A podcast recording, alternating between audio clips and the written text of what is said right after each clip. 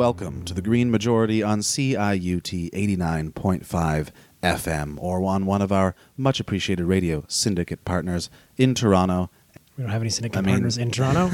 this is the only one. We're on CIUT. in Canada and beyond. Or perhaps listening on our podcast, which can be found on www.greenmajority.ca.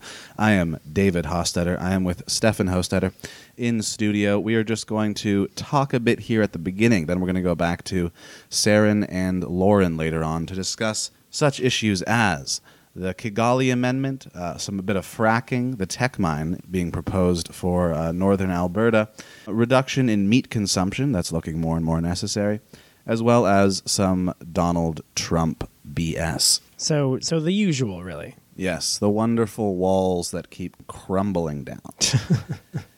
and uh, so, what, what the reason why we are um, taking this first segment out here is because Stefan wanted to address something specifically that happened uh, last week on the show, which is we had a 30 minute interview with Oakville Mayor Rob Burton.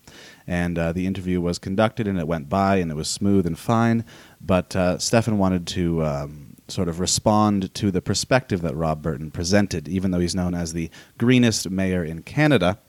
It's uh, conceivable that he does not perhaps represent what is currently happening in um, climate change or uh, environmental activism.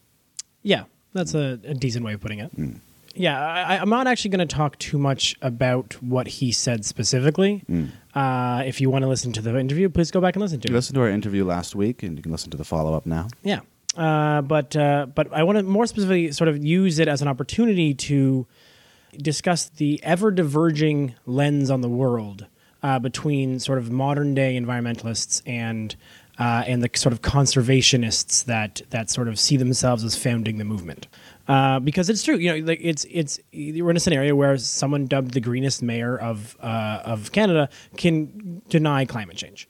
Uh, I'm not going to say he does not believe in climate change, uh, but at least a part of that interview certainly it harkens back to a specific kind of thinking uh, that is often used by deniers. This concept that environmentalism that, that the environment is always changing, and so that we you know used to have an ice sheet on us, and so therefore doesn't count. And I sort of in my last ten minutes of that of last week's show, I got like really mad.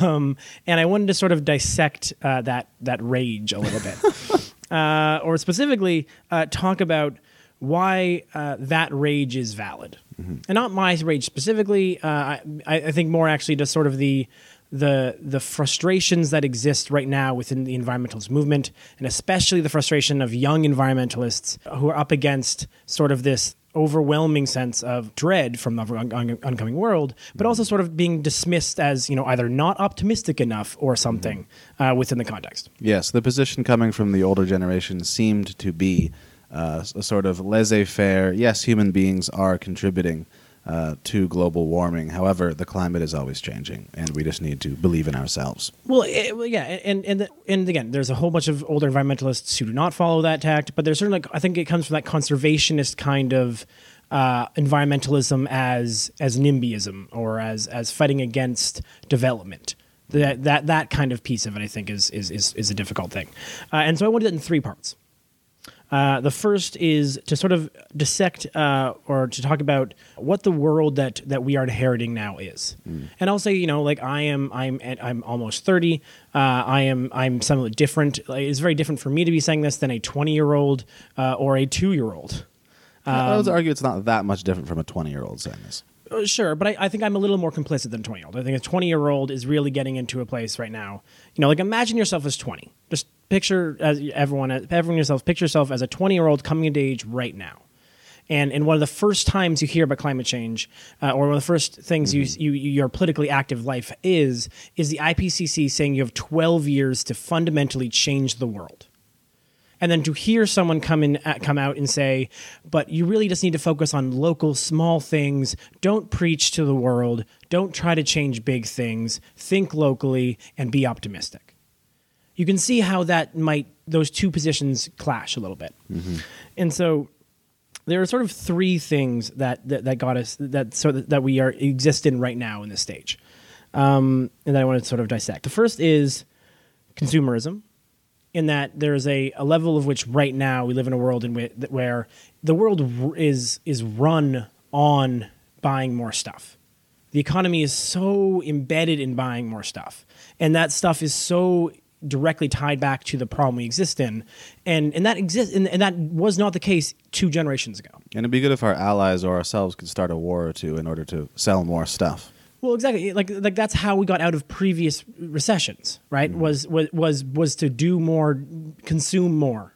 Mm-hmm. And and so and and so when you when you get people who sort of grew up in the age of of when consuming more was a, was was a was a luxury, you know, we- you're talking about people who are who, who grew up in the mid in in, like who grew up in the 50s and 60s as planned obsolescence uh, and perceived obsolescence were be, were coming to fruition. You know, as society was literally creating ways to encourage you to consume more and more and more. You ever see what an, an energy utilities advertisements in the 60s were like?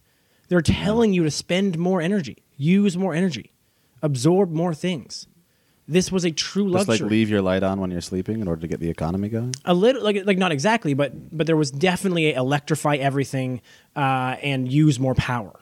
And electrifying everything is still interestingly required but for entirely different reasons. Um, but the idea of, of that consumerism was so important uh, and and that new and that and that you, you grew up in the 50s when maybe you didn't have as much stuff or people were just starting to be able to have a bunch of stuff.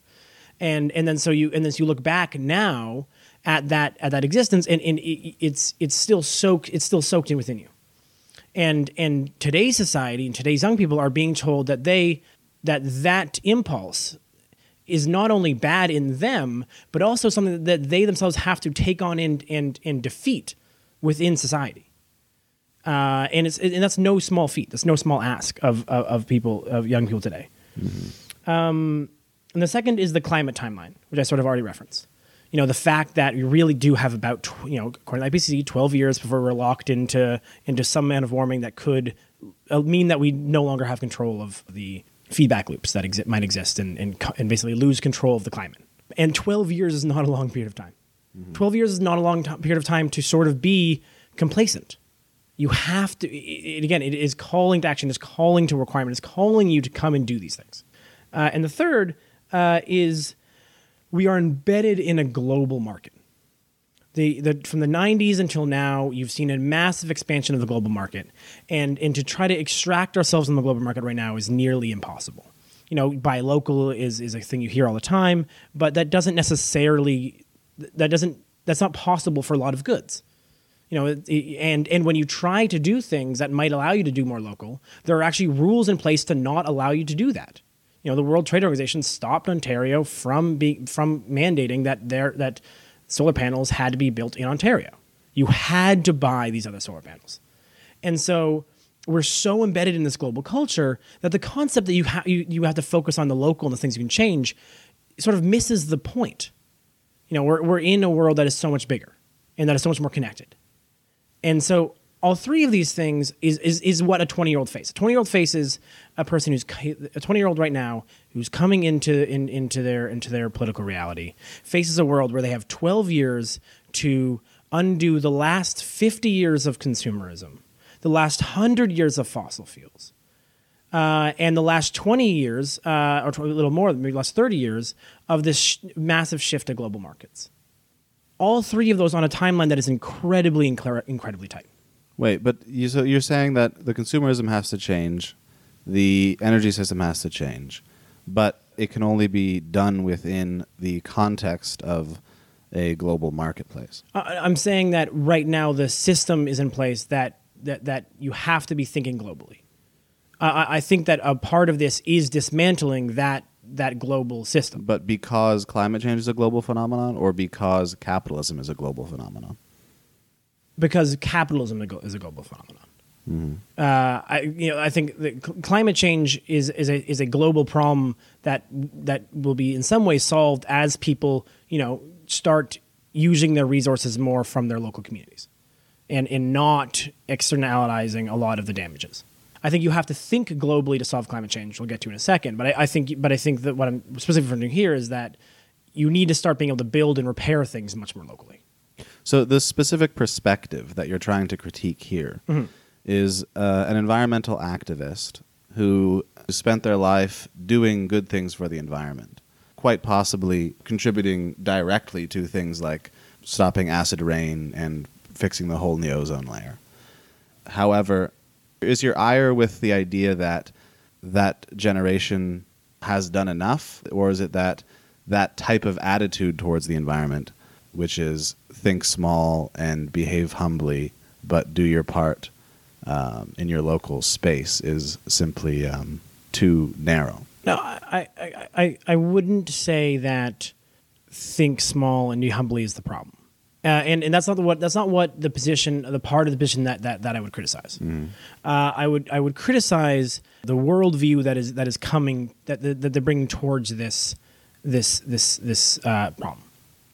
Um, that you need to be optimistic in the face of climate change because weather systems are always changing. No, no, no. Um, conservationists and and this type of thinking have come at the world with a couple of specific thoughts, a couple of specific um, precepts.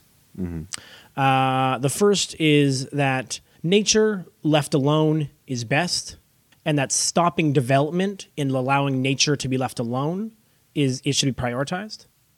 Uh, the second is that you cannot impact things globally, and that you should not be thinking globally in your in your in your reaction to things. Um, and, and the third is that the way to change things is to embed yourself in power structures that already exist. Like you saw that in the 90s. The 90s was a time where environmentalists got out and thought if only we could become the establishment, we could change things. And so you got these larger and larger conservationist groups that would find other and other ways to get themselves further into in bed with the establishment. Um, and in doing so, would find themselves more often than not co-opted rather than actually changing things. You know, there are, there are conservationist groups that have literally own oil refinery rigs that they've put in the spaces they're conserving as a way to make money for their organization Wow. you know and and that kind of that kind of thinking is the problem right? You can't like the power structures as they are stand now we have 10 years. It's not a time to to embed yourself in power structures that don't work. It's a time to throw yourself onto the, the gears to, to to actually dismantle the current system.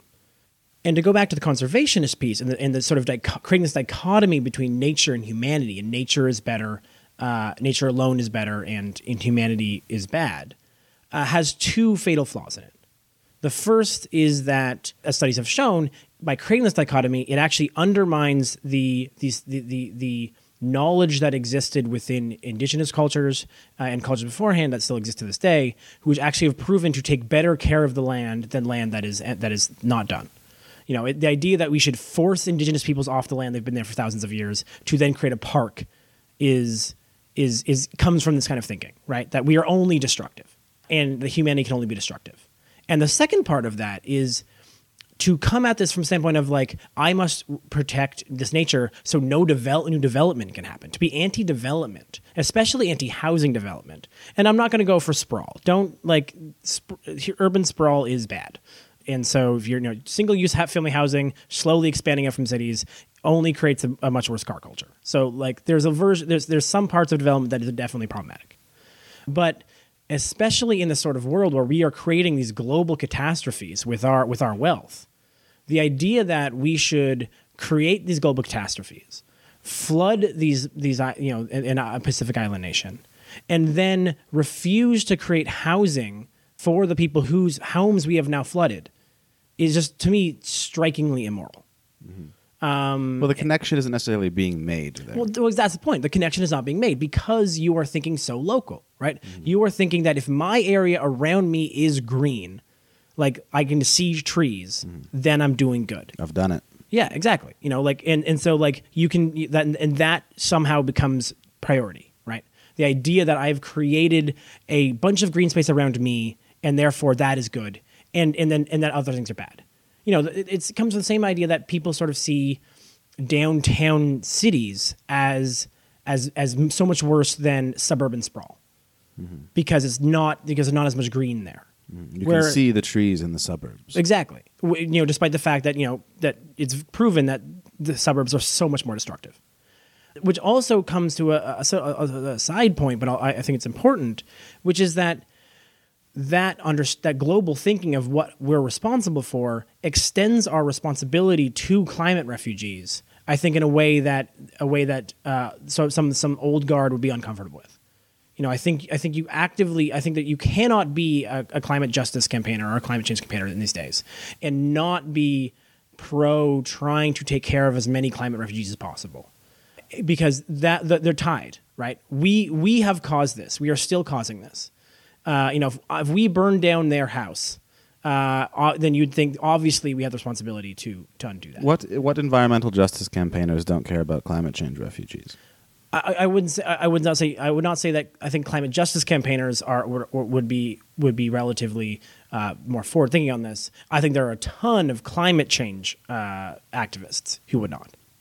You know, I think there's a, I think that's the distinction. I, I, I think I think and that's why we're seeing the the younger people move closer, more towards climate justice, and more towards this idea that compromise is not actually acceptable. You know, the the idea that you can build a pipeline while still have keeping you know while, still taking climate change seriously comes from this old guard of thinking where you know compromise is always best. Canada is such a large country with so much forestry and so much greenery. So therefore, you know, we can we can dig an oil pit here and there. Well, exactly. You know, or, or that we're so small that we can't be impacting things, or any of these reasons that you hear all the time. And I think that fundamentally is, is is the problem. And so this is where this is to sort of try to try to try try to bring these back together. This is what is happening. You know, you have the you have an, a set of people who are sort of from the conservationist kind of movement, who are looking at environmentalists now and saying, "You're all too angry." Mm-hmm. You know, you're, You're, you're pessimists. yeah, you just got Bad you- luck. Look, I, I, I, I thought like you did, and look where I am now. I made it to seventy five, mm. and and that to me is is the problem. You know that that that they are not experiencing the world as the twenty year old just coming into their political future. The 20 year old who knows that by 32, they will be faced with the question of is it moral for me to have children in a world I know is going towards unstoppable climate change? That is the kind of question that, that is not being asked by these people because they don't have to. And that is where the distinct that's I think where the where the, the tension lies. You know, the, the the solutions or the ideas that that were seemed right in the 50s and 60s and 70s or at least that sort of end up permeating where, where we see now within the conservationist movement, um, are not the ideas that for this for this world. This world's on a much shorter timeline. This world has the science to prove that we have 10, 15 years to really do something. And that is what makes rage valid.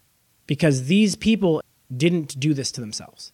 When Kyoto was not signed in 2000, these kids were just getting born. And, and if you want to talk about scary, wait 12 years. Wait till the six year olds of today hit 18 and enter the voting age and military age of a world that is now locked into climate change. That's the rage you should be really scared of because how do you explain that? How do you explain that to your to your kids, to your grandkids? That you that you were there and that you know we did something. We gave you a good world. We gave you some work to do. It's good work. No, it's not. It's fundamentally unjust. And that is the thing that I think has not seeped in yet. And that is why the rage is valid. Well, uh, it's good to have someone to fight for, Seven. and uh, with that, we're going to turn to our first music break.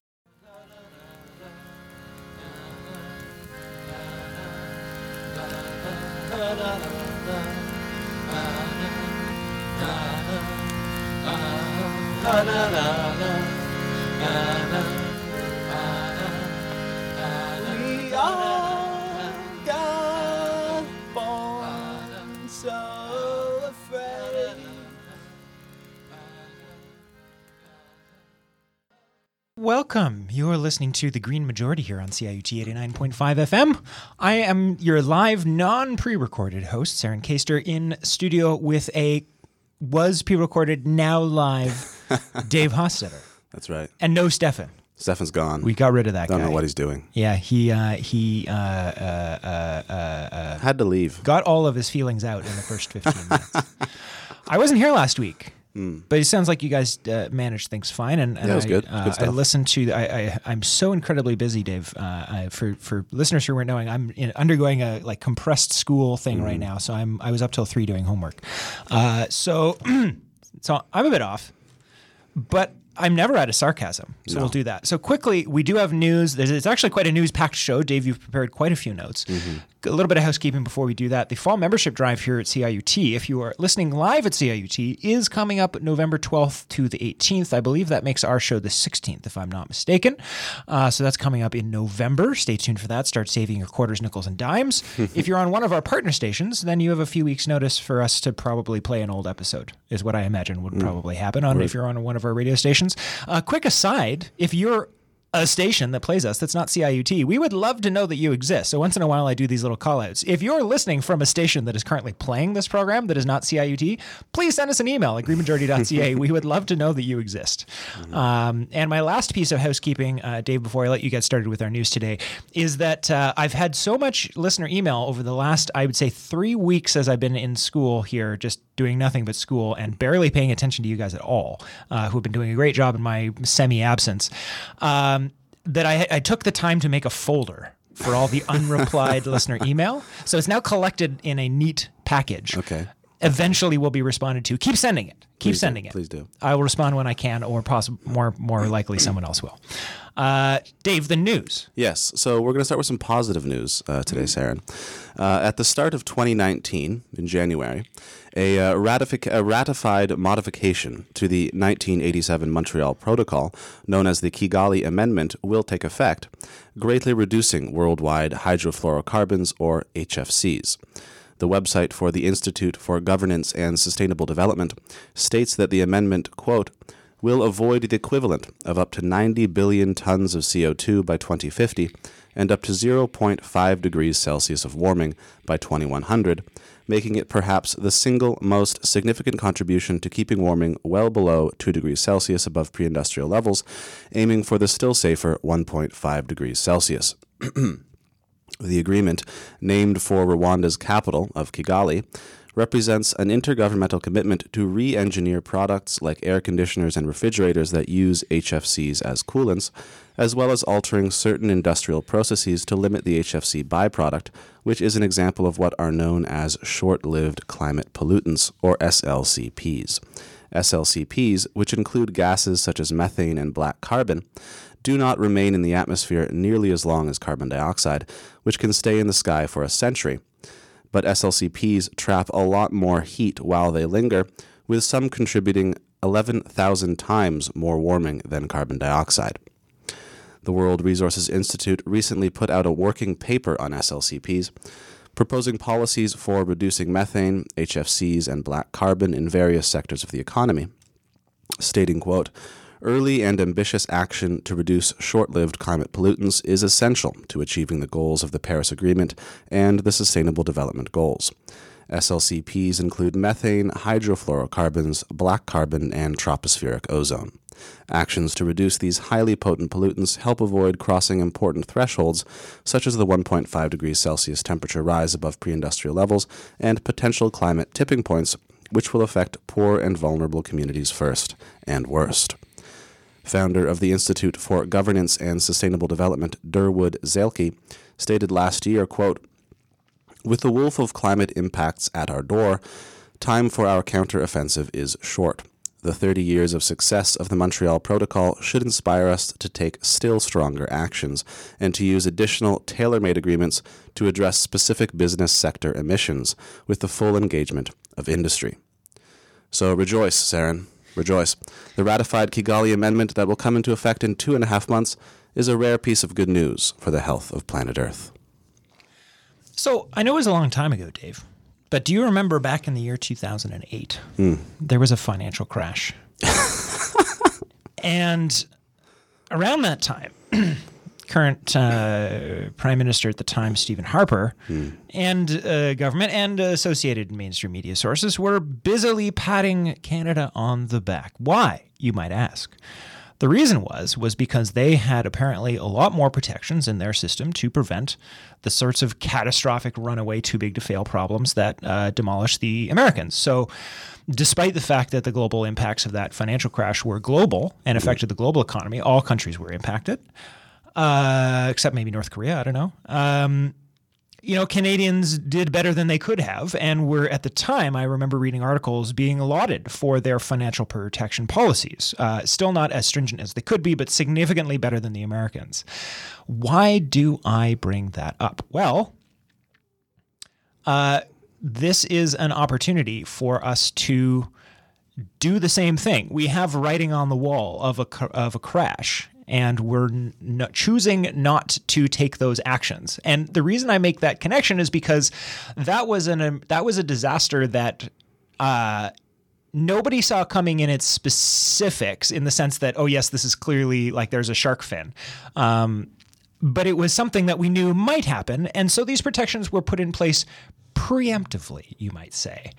Uh, we have now extremely good evidence for a crash of a arguably more intense kind because, in its order of causality, the climate will affect the economy. The economy doesn't directly affect the climate, but it does affect it the other way around. Um, and yet, we are not doing anything. So uh, what I'm concerned about here, so there's one comparison. A is the hey, we have a good history of like dealing with problems in advance uh, by anticipating consequences. So that shouldn't be a crazy idea, um, and we've already seen the benefits of that. Uh, but B. Um, Meanwhile, all these smaller countries, which you know, uh, we, we're making all these agreements at the global level. The smaller, uh, less rich nations uh, among them um, are taking action much more quickly and much more stridently. Why? Well, because they're going to be affected much sooner. Uh, you know, there are certain countries that might be underwater in the next 10 years. Uh, or half underwater. And so this is a problem for them now. It's a problem for everybody now, but it's a tangible problem for them now. Uh, What we might see, though, is that for any of these countries that are not wiped off the earth, is I'm just sort of wondering if, you know, uh, maybe uh, a small island i- uh, that somehow stayed above water in the middle of the ocean is now going to be the new global superpower because it's the only one that wasn't wiped off the map and decided to invest in renewable energy. Um, power, sh- global power shifts when resource uh, values shift, and we're about to undergo one, and we're not doing anything about it. And uh, the connection there is sort of like triple, at least. But you know, the consequences of what happens when you don't prepare is severe and uh, affects the economy and is financial. And uh, we, it's not like we've never done this before. That's all. So it is good news. It is good news. It's just it's just interesting to me because you know I, I feel like we read these stories about things that are going on on the global level uh, with these uh, international um, agencies, and everybody says you know yes, totally yes, strong agree, ratify, ratify, ratify. But the people who are actually doing this stuff as if they mean it uh, is not us. That's my comment. All right, and I'm going to move on to now a uh, story about meat. Meat. So a Ooh, I should warn fan service for our vegan friends. Listen up. Mm-hmm. A new study published in Nature titled Options for Keeping the Food System Within Environmental Limits is claiming that a massive reduction in the consumption of animal products will be necessary in avoiding disastrous climate degradation. The study advocates a worldwide shift to a flexitarian or semi vegetarian diet, concluding that Western nations must consume 90% less beef, 60% less milk, and 500% more beans, lentils, peas, and seeds. Poor nations, however, according to current dietary standards, need to consume more meat and dairy. In terms of a global average, we need to cut pork consumption by 90%, beef by 75%, eggs by 50%, and eat 300% more beans and pulses and 400% more nuts and seeds in a change that would allow us to cut livestock emissions in half. The report notes, however, that, like carbon pollution, our current trends are in the opposite direction. The study also looks at needed changes in agriculture and food distribution, as farming is creating large dead zones in the oceans, deforestation and water shortages, and yet one third of all produced of all one third of all food produced today is gone entirely to waste. The researchers suggested that meat taxes, educational efforts, subsidies for vegetarian foods, and changing school and office menus were indispensable, uh, are indispensable in making sure the climate remains stable. Damian Carrington writes for The Guardian, quote, To halt deforestation, water shortages, and pollution from overuse of fertilizer, profound changes in farming practices are needed. These include increasing crop yields in poorer nations, more universal water storage, and more, far more careful use of fertilizers. Leading researcher Marco Springmann stated, quote, People can make a personal difference by changing their diet, but also by knocking on the doors of their politicians and saying we need better environmental regulations. That is also very important. Do not let politicians off the hook. Joseph Poore of the University of Oxford stated earlier this year quote a vegan diet is probably the single biggest way to reduce your impact on planet earth.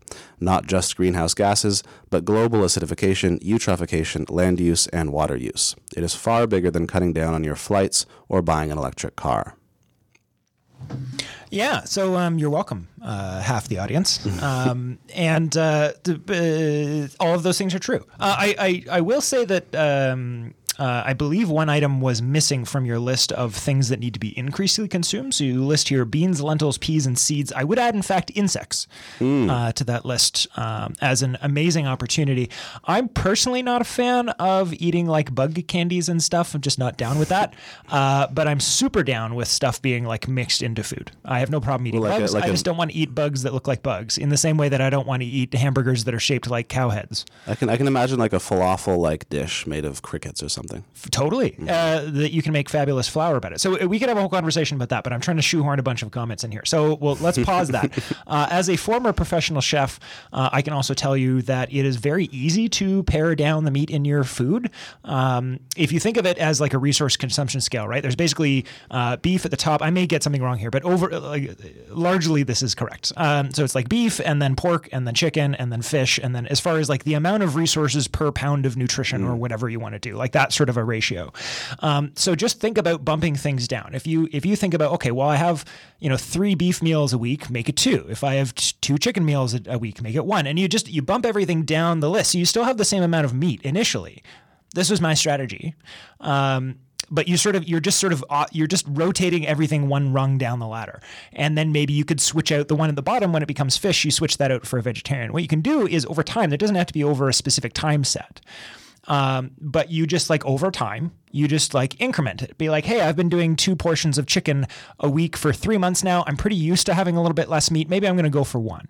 And then if you decide to have a second one that's fine. It, right? It's a personal boundary. And that's um, how i recommend that folks who are not excited about veganism uh, but maybe are sympathetic to the environmental concerns go about thinking about this. Because it would it be great if we could snap our fingers and magically everyone um, had access to could afford and wanted a vegan diet um, that would be fabulous. Uh, but that isn't true. Uh, all three of those things are false.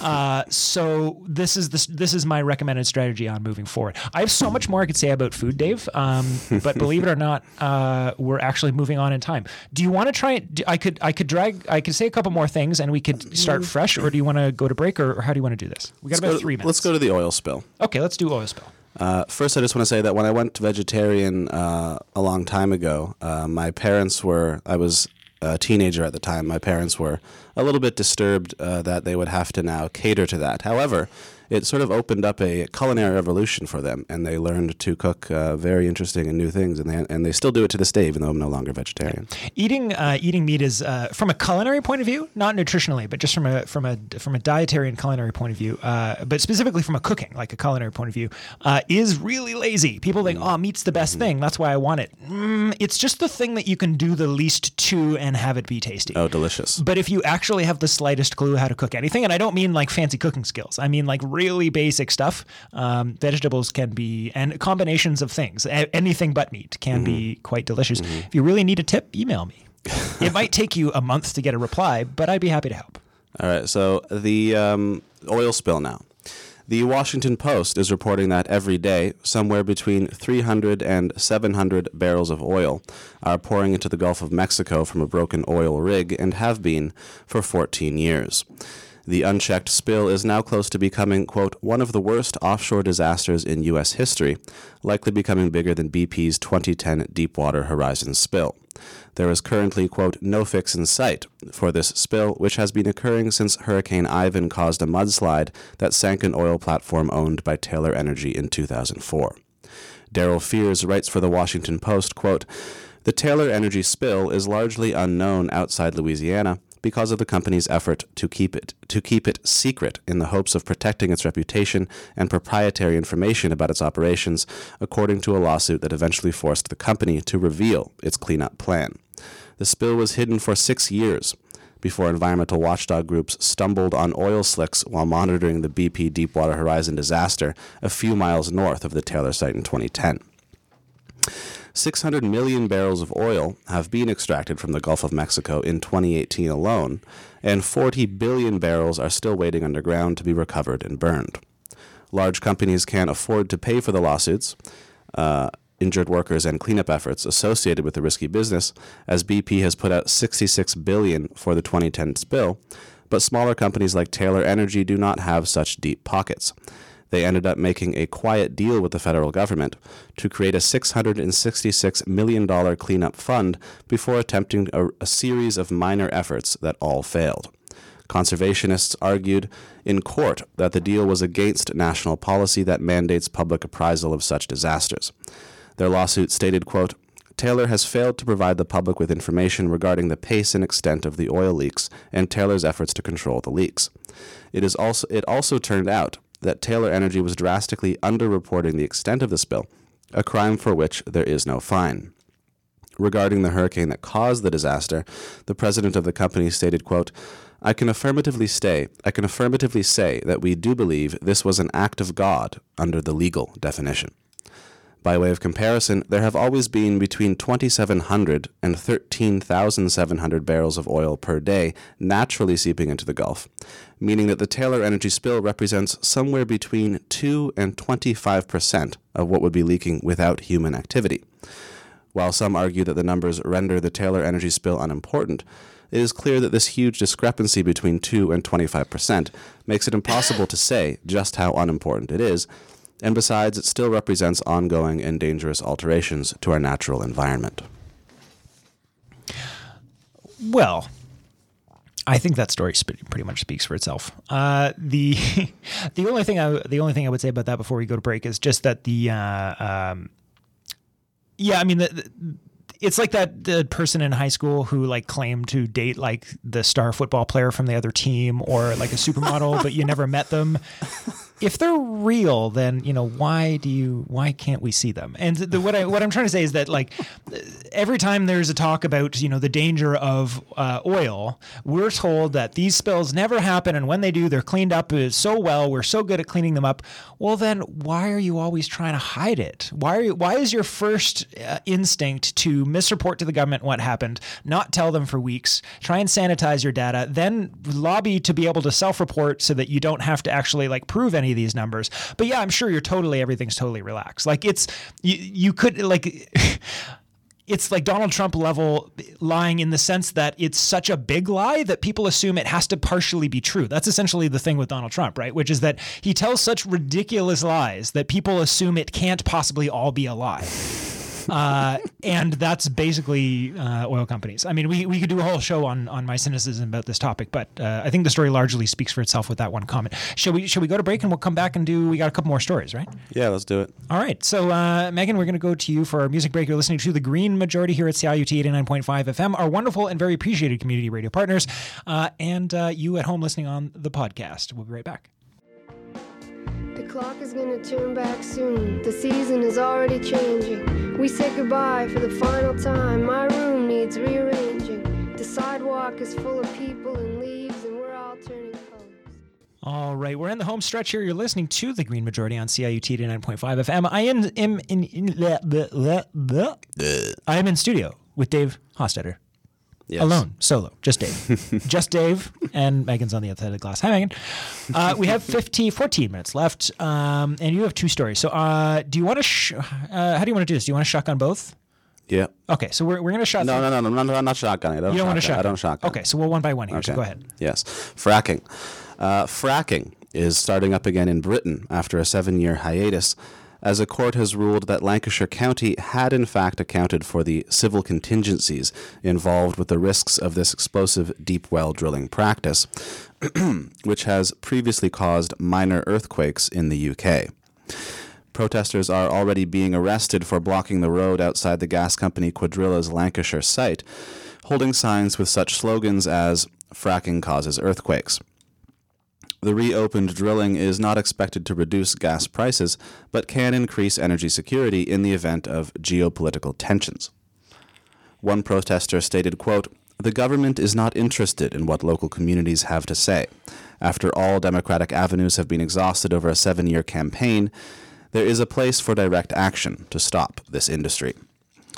The dime a dozen smear campaign that is typically launched against environmental activists is also present here, as protesters are being accused of being unemployed and or strangers to the area. Retired gas worker Terry Robinson said of the new fracking, quote, I can't comprehend why they're trying to force it on us. I come down here every Monday to protest and I'll continue to come down until it stops. I think most people will. He told The Guardian that his entire house began wobbling when Cuadrilla first fracked on the Fylde coast.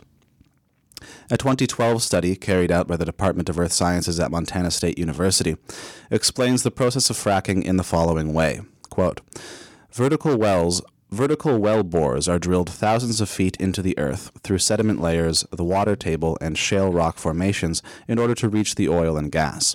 The drilling is then angled horizontally, where a cement casing is installed and will serve as a conduit for the massive volume of water, fracking fluid, chemicals, and sand needed to fracture the rock and shale. In some cases, prior to the injection of fluids, small explosives are used to open up the bedrock. The fractures allow the gas and oil to be removed from the formerly impervious rock formations. It adds, quote, Although fracking has technically been in existence for decades, the scale and type of drilling now taking place, deep fracking, is a new form of drilling and was first used in the Barnett Shale of Texas in 1999. One environmental impact of fracking is the release of methane from the drilling sites. The gas wells in Weld County, Colorado alone accounted for methane pollution equal to the carbon emissions of 1 to 3 million cars. The study did not state over what time period this was measured. There is also the problem of certain chemicals and metals used or exposed during the process, exposure to which can cause, quote, uh, sorry, can cause horrendous health impacts, including cancer and death. In terms of water pollution, the report notes, quote, each well produces millions of gallons of toxic fluid containing not only the added chemicals, but other naturally occurring radioactive material, liquid hydrocarbons, brine water, and heavy metals.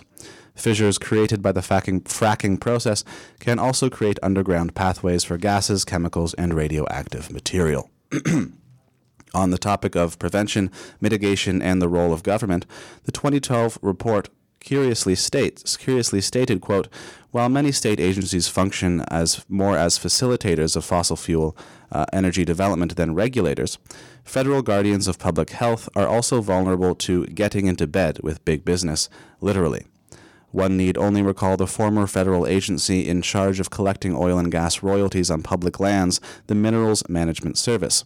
Employees from the Bush administration working for that regulatory agency were caught using cocaine and marijuana and had sexual relations with oil and gas company representatives.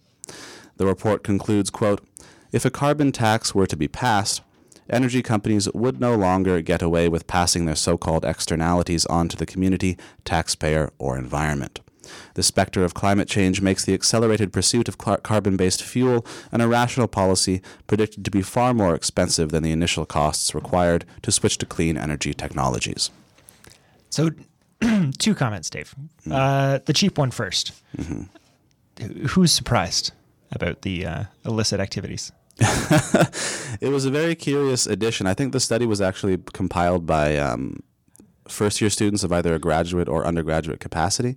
Given the uh, quality of the study, I would imagine they would be first year undergraduates. However, I also imagine they had uh, quite a good time uh, writing that particular paragraph. I imagine. well, it's also just uh, anyway the the uh, hypocrisy. Getting into Google, bed, Google literally. the word, Google the word hypocrisy, uh, and I just mean as in so as far as the right wing's espousal of values and the, what happens when they get caught. Um, so uh, point two, more serious point, is uh, to reference people back. Uh, you've probably heard of it before. Uh, if you haven't, this is your opportunity to go Google Gasland by Josh Fox, uh, done in 2010. He has since done a follow up, which I actually haven't seen. Uh, the follow up film. Um, but it was uh, an American documentary from 2010, written directed by Josh Fox, and it's uh, focusing on uh, communities in the U.S. Uh, affected by natural gas, and specifically these types of uh, hydraulic fracking that we're talking about, um, was quite a catalyst in the U.S. as far as um, creating sort of popular resistance to fracking specifically um, but also showed uh, a bunch of things which uh, people for years up to that point had been largely getting away with just saying were myth and not true, which is that, yes, people's water from their taps was catching on fire and stuff like that. So, yeah, I mean, I, you know, what uh, I could, I, I can say so much about, about this. I feel like I can't. There's nothing to say, uh, which is often a topic about that. But another uh, another example of people saying, you know, hey, what do you want me to do? I'm a politician. Uh, you know, hey, I know you don't like this, but you know, these other people voted for me, and so I have to do that. They're like, yeah, the same people or the same group of people who elected you are the people who are complaining. Uh, but when they're complaining, uh, and it's a company that's going to be benefited, all of a sudden those same people now become, well, you know, they don't live in this community, and uh, these are just hired. It's all Soros. It's all George Soros. um, okay. It's especially funny in the UK because they don't actually need the energy produced. Uh, they're creating in the eventual uh, possibility of um, needing it in the future, maybe. In the meantime, they're causing earthquakes, and they know that they're causing earthquakes. Yeah. So uh, go watch uh, Gasland, and that's about all I have to say. All right. So our, our final story today, uh, the uh, Donald Trump. Uh, so buried uh, very deep uh, in an environmental impact statement by the National Highway Traffic Safety Administration that was written in July but released in August. The Trump administration appears to be defending its decision to roll back fuel efficiency standards on the grounds that the impact of those standards is negligible given the inevitable rise in global temperatures by 4 degrees Celsius. The Trump administration's environmental and energy policies have included pulling out of the Paris Agreement, re embracing coal power, beginning to open up new offshore drilling, and selling off protected public lands to oil companies.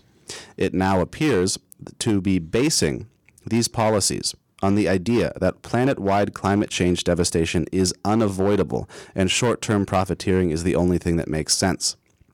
They are therefore explicitly accepting a slew of untold catastrophes set to unfold in a chain reaction, the end of which we cannot imagine, but will certainly include the death of Miami and Manhattan, and they are concluding that there's nothing whatsoever to do about it. The Trump administration report stated that fighting global warming would, quote, require substantial increases in technology, innovation, and adoption, and would require the economy and the vehicle fleet to move away from the use of fossil fuels, which is not currently technologically or economically feasible.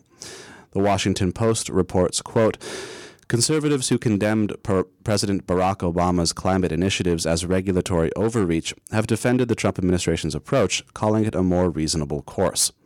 Yes, ignoring science and risking the end of life as we know it on planet Earth is being called the more reasonable course in today's America. Now, we use the term research very loosely when we describe the Heritage Foundation's Nick Loris as a research fellow, but in any case, he represents a powerful cohort of conservative denialism who believe that Obama's climate policies were symbolic and frivolous because they would not have done much to alter global emissions. Apparently, the answer is therefore make the problem much worse.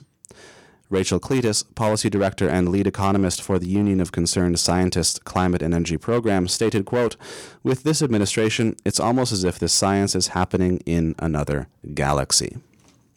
Yeah, it's it treats uh, it treats climate change as if it was a binary, which is that we either get climate change or we don't get climate change. I mean, like if we're going to get climate change anyway, we might as well get whatever we can. Uh, not uh, understanding, uh, willing, willingly, willfully, not understanding, of course, that it makes it worse. Hey, you're already bleeding. Might as well stab yourself in the face. And not only that, but there's the absurdity of of, a, of constant climate denialism, and uh, and in using this to gain to gain election and, and peddle conspiracy theories, and then going, oh yeah, well we actually know it's going to be much worse than than uh, than we would like to uh, admit, and so that's why we are doing these policies. It's it's totally um, just double speak. There, there's another way to look at this, which is t we can just officially claim victory, which is when the other side says it's happening. That's how I know it's. We shouldn't do anything about it. Uh, you've basically that's a concession. Uh, that's a concession that that most people will miss that aren't already on t- on team. No one's going to change sides, but that is a the ultimate. That is the final concession in that argument. Um, you know, uh, it's it's just not there. So rather than spe- uh, addressing the specific points in it, we only have three minutes anyway. I was going to shotgun just my sort of top three climate change, not the complicated versions of the arguments, but the basic ones. So uh, the simple version: it's worth the risk. Uh, uh, i.e., drilling oil. Well, you know, it's just such a good thing. Yes, there is problems. There's downsides. We get oil spills, but it's worth the risk. Uh, while these companies take steps to isolate themselves from that risk, the public pays for the oil spills. The, all the extra costs are externalized, so it's worth the risk because they don't have to pay it. You do. The people that benefit are not the people that take the risk. Other options aren't available. What can we do? Well, because the political and power class are spending all of their energy actively preventing the gravity that is technical process. Capitalism much? Uh, so you don't get to say this is the we, what else can we do if you're actively preventing the other options. And the last one is it's so expensive. So is paying for a fire department that's on fire, and it gets more expensive the longer the fire burns. So yeah, uh, so none of those are directly responding to Trump because it's pointless. Uh, it's just a, a bobblehead. Um, but as far as people in that similar uh, position, uh, if you happen to be listening, which I doubt that you are, those are the answers to your questions. Uh, we're basically out of time. Did you I have was- any comments on that? Yeah, I was going to say it's the uh, nature of the current American madness that there is probably a decent, uh, a sizable portion of, uh, or a sizable group of individuals who will now admit climate change is in fact occurring and perhaps run away. However, Right. uh, it's improvable that uh, humans are causing it. And in fact, it's probably some galactic uh, issue happening uh, beyond Pluto, which I actually discovered the other day. Well, the, the climate is kind of like a teeter totter, which is that the harder you shove down your, it's like a teeter totter war, right? With like with with like young boys, right? So the harder you shove down your side, the the far, the farther the other person shoots. So if we climb it the most, we get the least impacts.